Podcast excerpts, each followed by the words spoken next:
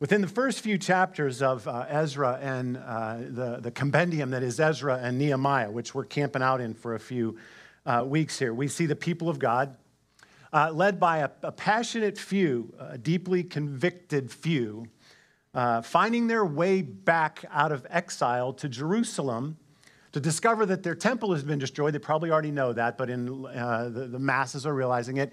And they've been given permission, which is shocking, by the pagan king of Persia at the time, uh, to rebuild their temple. They've got permission to do it. It's devastated, and they're going to do it. And within the integrity of their history, when they look back through their history, they realize that they have to do more than construct a building, that they're out of shape with the God patterns of their life, the centrality of God in their life. And so they know that they've got to do more than just rebuild a building. So they, they institute uh, and reestablish the, the reading of the law, the, the reading of Scripture to remind us of the truth of God. Um, history tells them that they should um, uh, gather together and, and worship Him and glorify Him. They know it's good for themselves, personally and corporately, and even for their society. So they build a place for God to meet them, and they reinstitute the, the public reading and the gathering uh, together around Scripture. The first thing they do, the first thing they do upon return from exile is to reestablish worship. I am so thankful for the heart of worship that's in our worship pastor. From the day she showed up here, she has uh, pressed us and pulled us and longed for us through prayer and song uh, and, and even the production and the programming to help us be a more worshipful uh, congregation. I'm so thankful for her. And what we did, the first thing we did when we returned from exile, is to reestablish uh, worship. Eventually, uh, the people of God were faced with the reality that the places of God and the practices of God aren't enough. You would think it would be to have a place and a practice. But they discover, they quite emphatically, actually, that irrespective of their new temple, their recommitment to Scripture, and a reconstituted uh, practice of worship, that their lives don't reflect godliness.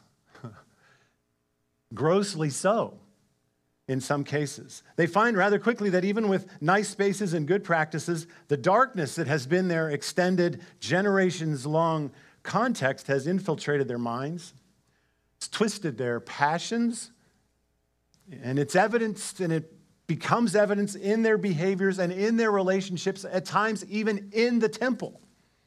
We read in Ezra 9 and Nehemiah 13 that they start taking on the practices of their neighboring tribes. They're desecrating the Sabbath, uh, by implication, the temple. They're, they're selling stuff in the temple.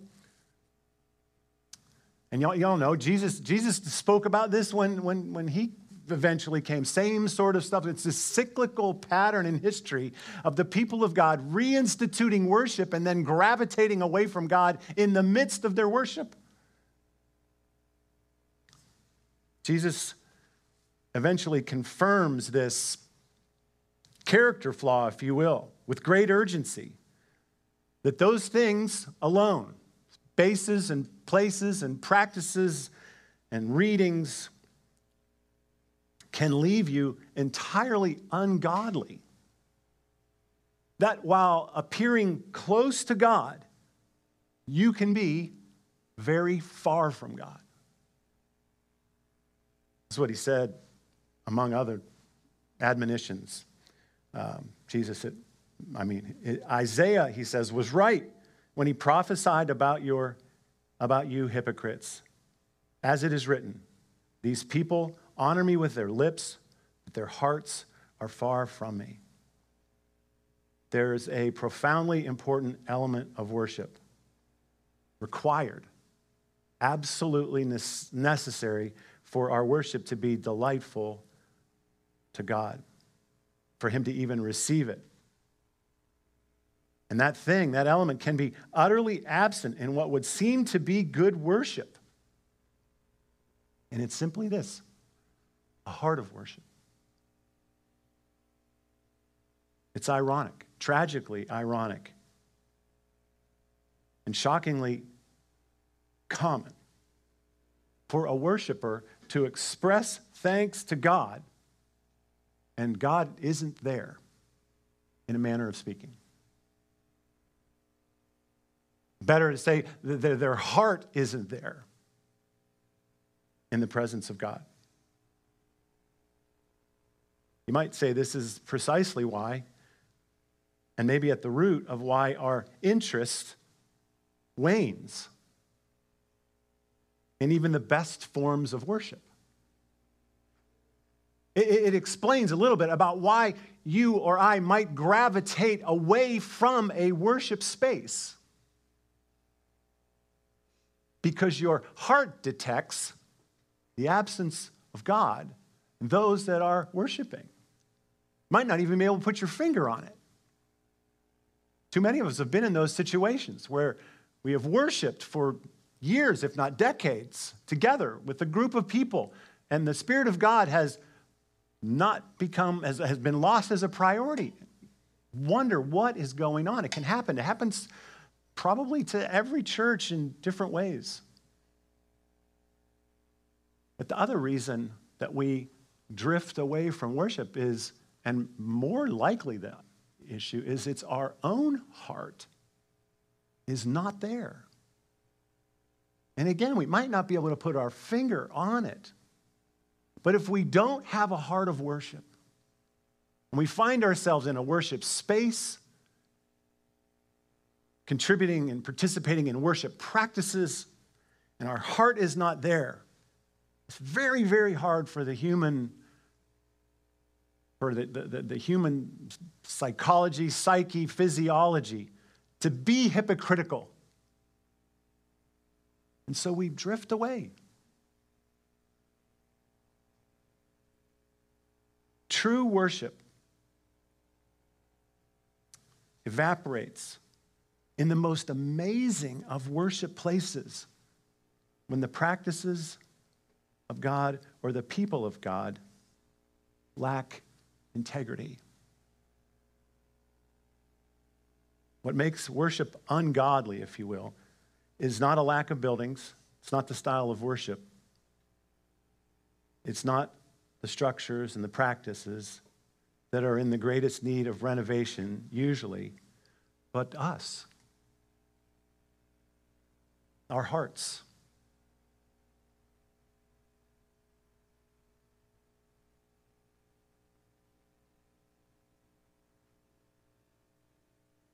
Passions other than those that are directed toward God, attitudes other than those that are directed toward God, ambitions that are other than God oriented, desires, fears, um, end up reflecting the separation rather than the nearness to God.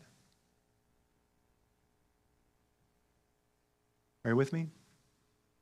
Our hearts, their hearts, were the important thing and have always been the important thing. It's what God looks at, it's what Jesus was concerned about. Not the trappings, not the places, in many cases, not the practices. Are they good? Is it good to have a place? Yeah, it is. Is it good to have practices and routines and disciplines and obediences? You betcha.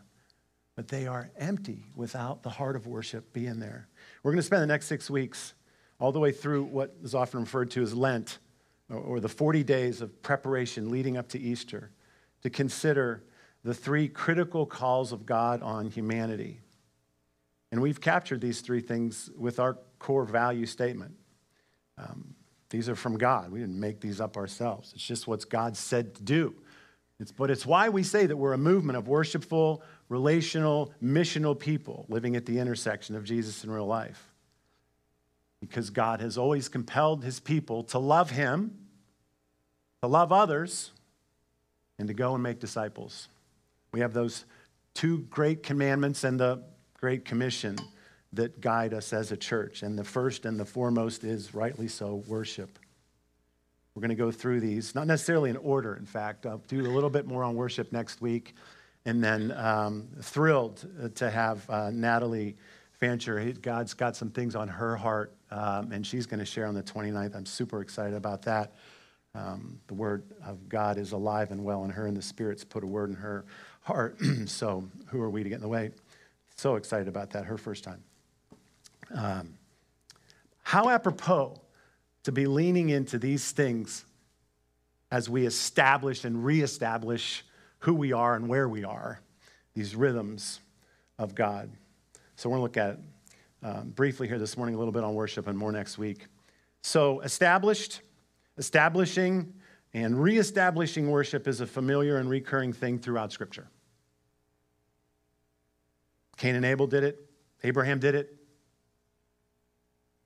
You see it done throughout the Exodus movements, Elijah and Mount Carmel, and we saw there in Ezra.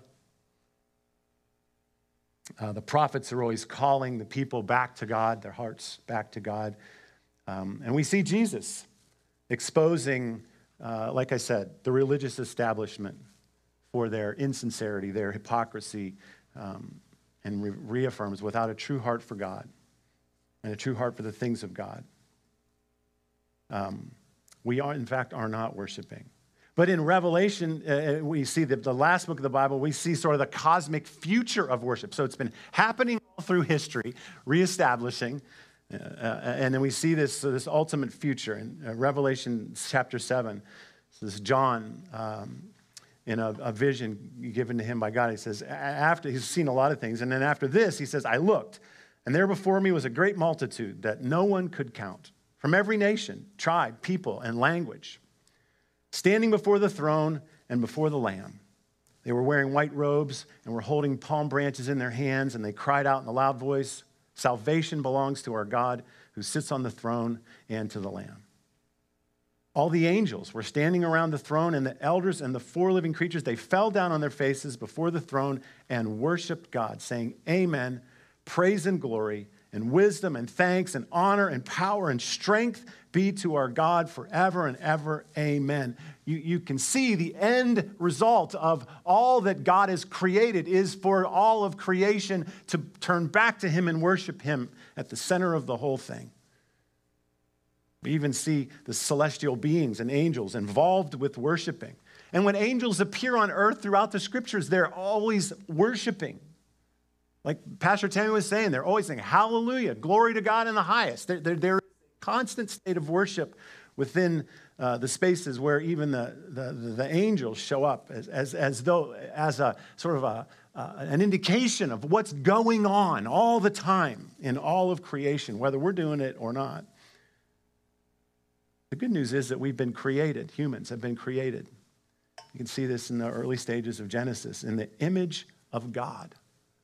And being, being created in the image of God, it's easily understood that we are to worship Him. It's our ultimate end of humanity. The goal, the aim. Years and years ago, it's been decades now. Piper captured this so well, John Piper. he says, missions is not the ultimate goal of the church. We, it's a big part of it. Listen, worship is. Is, and this is the line. Missions exists because worship doesn't.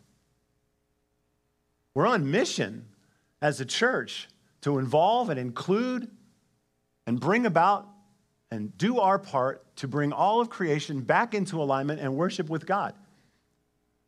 He goes on worship is ultimate, not missions, because God is ultimate, not man. When this age is over and the countless millions of the redeemed fall on their faces before the throne of God, missions will be no more. It's a temporary necessity, but worship abides forever. True worship is a divine, interpersonal, cosmic and transformational venture, and you and I were built for it. Built for it. Now we have to talk, which we will more next week, about why our worship deteriorates, how our hearts tend to turn away from God. It's shocking that we do it. But we do. We turn to the wrong things. We take good things of life and elevate them to the thing. We're going to talk about those things because we need to see. Because what happens oftentimes, we drift away from God and we don't even realize it. So the more we understand how we work and what we go toward and why, maybe the quicker we can turn ourselves back.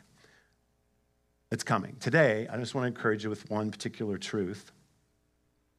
I've said it time and again that you are built to worship God. And that worship is the place of your greatest peace, your greatest joy, your greatest fulfillment, and your greatest strength. You were built for it.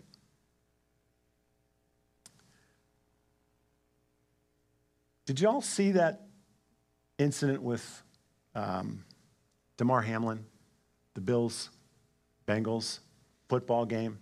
Even if you're not a football fan, I suspect you have some understanding of what happened there. Here's what blew me away. Here's what encouraged me more deeply than I remember being encouraged in a long time.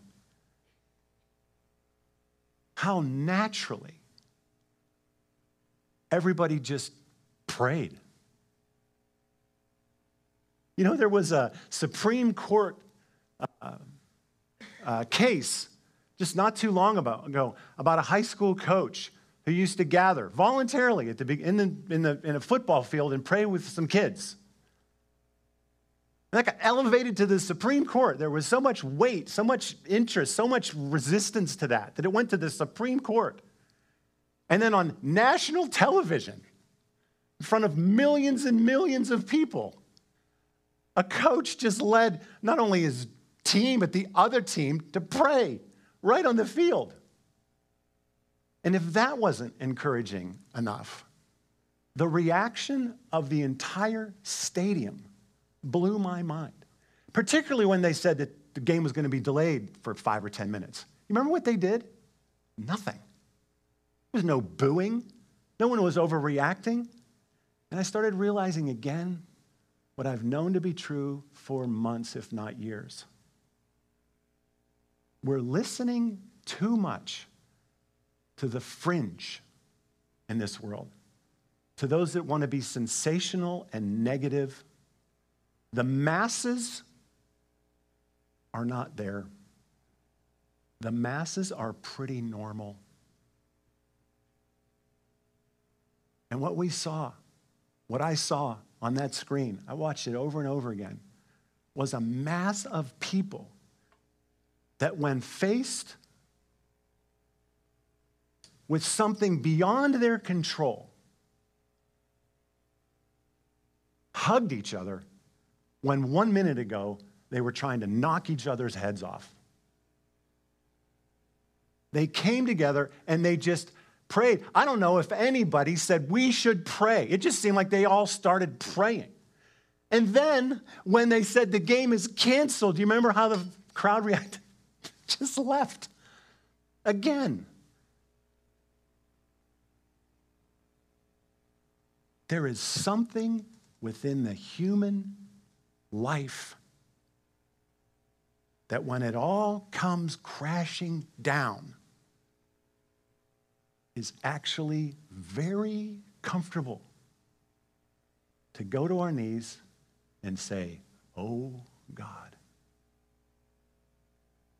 If that wasn't enough, watching TV the next day, a reporter, sports reporter, Orlovsky. Did you see this guy on ESPN? Watch this. I couldn't help but bring this and show this to you. This is a little bit different. I heard, I've heard it all day, like thoughts and prayers. And you just heard Scherff and Jonathan Allen say, like, all we can do is pray for him. And I've heard the Buffalo Bills organization say that we believe in prayer. And maybe this is not the right thing to do, but I want it's just on my heart that I want to pray for. It is. Damar Hamlin right, right, right now. Um, I'm going to do it out loud. I'm going to close my eyes. I'm going to bow my head and I'm just going to pray for him. Um, God, we come to you in these moments that we don't understand, that are hard, uh, because we believe that you're God and coming to you and praying to you um, has impact. We're, we're sad, we're angry, um, and we want answers, but some things are unanswerable. We just want to pray, truly come to you and pray for strength for Damar, for healing for Damar, for comfort for Damar, to be with his family, to give them peace. If we didn't believe that prayer didn't work, we wouldn't ask this of you, God. Um, I believe in prayer. We believe in prayer. We lift up Damar Hamlin's name in your name. Amen. Amen. Amen. Amen. It's beautiful. Respectfully. I was like, what? What? Are you kidding me? And look at the reaction of the co hosts. She says, beautiful. And he goes, respect. Like, yeah, we get it. People get it. You were built for it. We were built for that. It's not weird. It's not awkward. It's natural. There's a lot of bad reasons that we don't do it, that we don't worship, that we don't pray, that we drift away, that we do without. There's a lot of stuff, but then it is, isn't it encouraging to see the natural impulse of humanity to bow? Here's Josh Allen, the quarterback of the Bills, a day or two later. I've never been struck like that before from a play, from an experience, from an emotion. It's never hit me that way before. And look, I'll be the first to admit, I haven't been the most devoted Christ follower in my life. And I've had my different beliefs and thoughts and ideas and stuff like that. But something got hold of me there, and it was extremely powerful that I couldn't deny. That's a good press conference right there. I gotta be honest, I was watching, somebody sent me that clip, and before he started praying, I was like, oh no, no.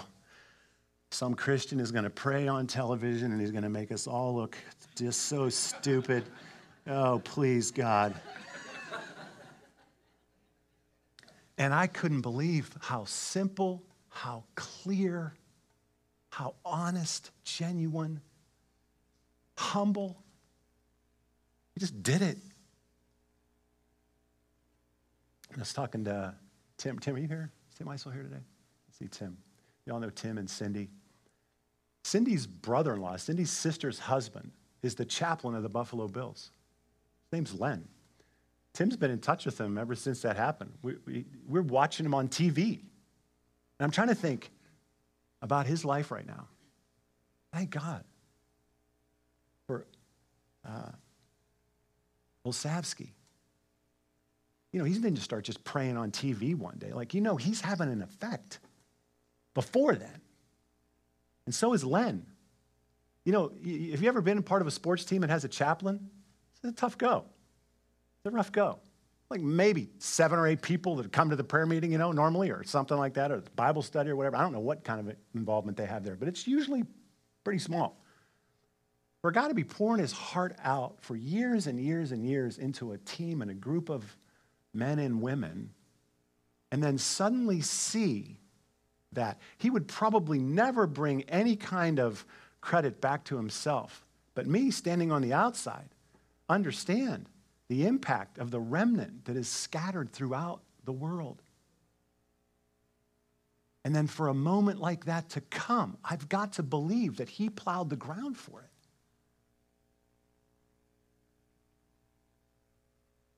It was just so encouraging to see the impulse of a mass of people to worship, to pray. Now, I don't, I don't know the nature of Josh Allen's relationship with God. I don't know if he knows Jesus. I don't know who some of those people were praying to. I don't know. I'm not commenting on that. I'm just saying, look at what happened and be encouraged and remember what that is. Is, is, there a, is, there, is there a better indication that we are made in the image of God than something like that happening that no one instructed?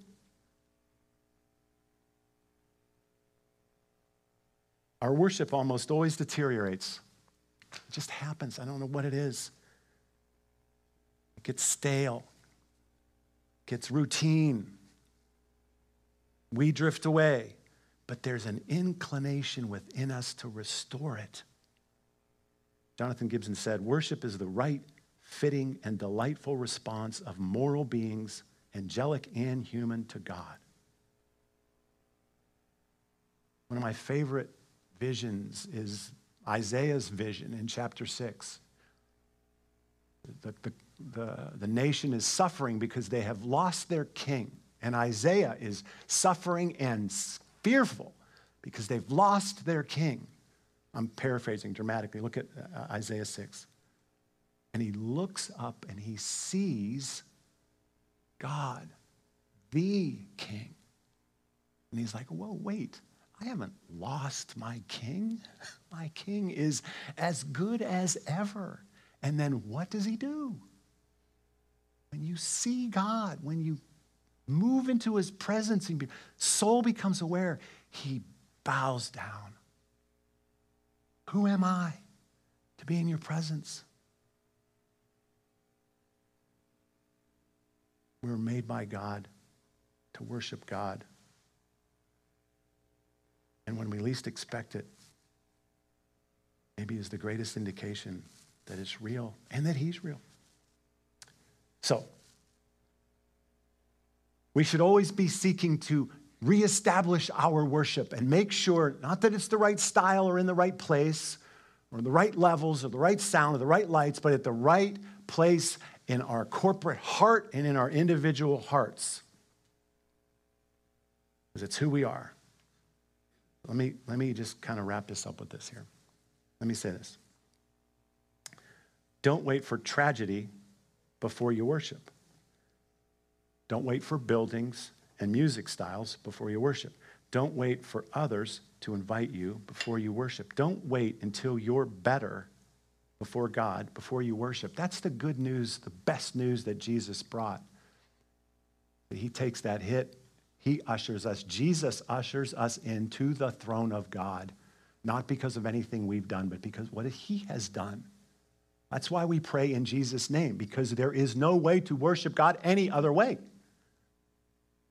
I had a theology professor ask this question of a class one time. If given the option to walk into a cage with God or one with a hungry Bengal tiger, which do you choose?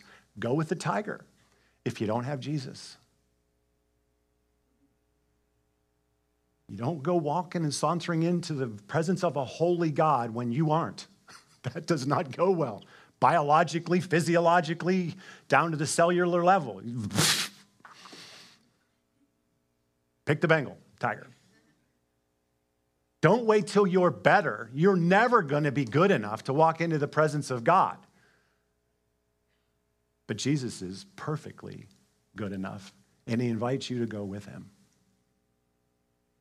Alistair Begg tells a wonderful story on Easter of, the, of Jesus on the cross with the two robbers on either side of him and what, what it must have been like for whoever's uh, waiting at the door, as most metaphors and jokes go, at, at, the, at the door of heaven, for the one guy that Jesus said would see him in heaven. And they say, Why are you here? And he's got nothing. He's not been baptized. He's not memorized any scripture. He doesn't know anything. His only response is, The guy on the middle cross said I could come. That's true for all of us. That's the only reason.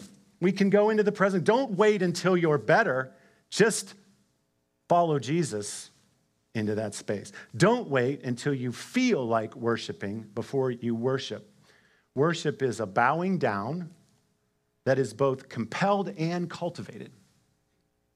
It's compelled and compelled to cultivate. It is something that is within us, but it is something that we can do as well that also shapes our heart. So don't wait it's good and right for Pastor Tammy to ask you to raise your hands, to lead us, to tell our minds. Don't be shy, soul. Don't be slow, hands. We're not waiting. We are compelled, but we also know that we cultivate it. It is within you to worship, but it is also upon you to worship. An orientation toward God is within you but you've also been given the freedom to reject or return to Him. And let me encourage you today to choose in spirit and mind and body to bow and to worship your God. I wanted to reiterate a little piece of the promise that I made you last week before I close here, because it, it, it, relates. Um, I'll send, I'm going to send this out. A lot of people have asked for this. I didn't realize it was going to hit the mark uh, so much, but th- this is my promise to you. Uh, it's got a lot of preamble that I'm skipping today, but um, I'm promising you, and I have promised you, and our staff promises to advance your God orientation, your others' concern, your mission driven ways. Promise to facilitate you becoming more and more worshipful and relational and missional. And I promise to do that in three ways. Number one, I'm going to value you, which is very easy because I do, but it's important that you know you're appreciated. Um, I'm just keeping in line with God's inexhaustible love for you as best I can. Secondly, to equip and entrust you to create clear discipleship pathways. And here's the one I wanted to highlight this morning a healthy rhythm of different things uh, for you, that you don't feel spread so thin uh, by your own church. That we're focused, that we, that we meet on Sundays, that we, we meet in small groups, and we, we do this third Thursday thing, which I want to keep pressing on. Every third Thursday of the month, we want to gather together and we want to pour into you. And one of those things, one, of, one thing, we'll do three of the nine or 10 times that we do, will be just worship. Well, not just, but mostly worship. Uh, Pastor Tammy's been having these pursue nights for years. Um, but I'd like to invite you all to be a part of this third Thursday, of which we will do some extended worship together. Uh, I promise to make you as productive as we can as missionaries, personally and corporately. And I always promise to lead you to the gospel's edge, uh, the places uh, that we can reach more uh, in biblically grounded and culturally effective ways. That's my promise to value you, to equip you, and to lead you. That first one is the 19th. Please, please come. Uh, we're going to talk about all of them this week. It's kind of a launch. So, as the calendar turns to a new year, as we turn over new leaves in our lives, as we succeed and fail, when suffering or when healing, as we start new ventures and seasons and places as a church, let us not forsake him in the midst of it all.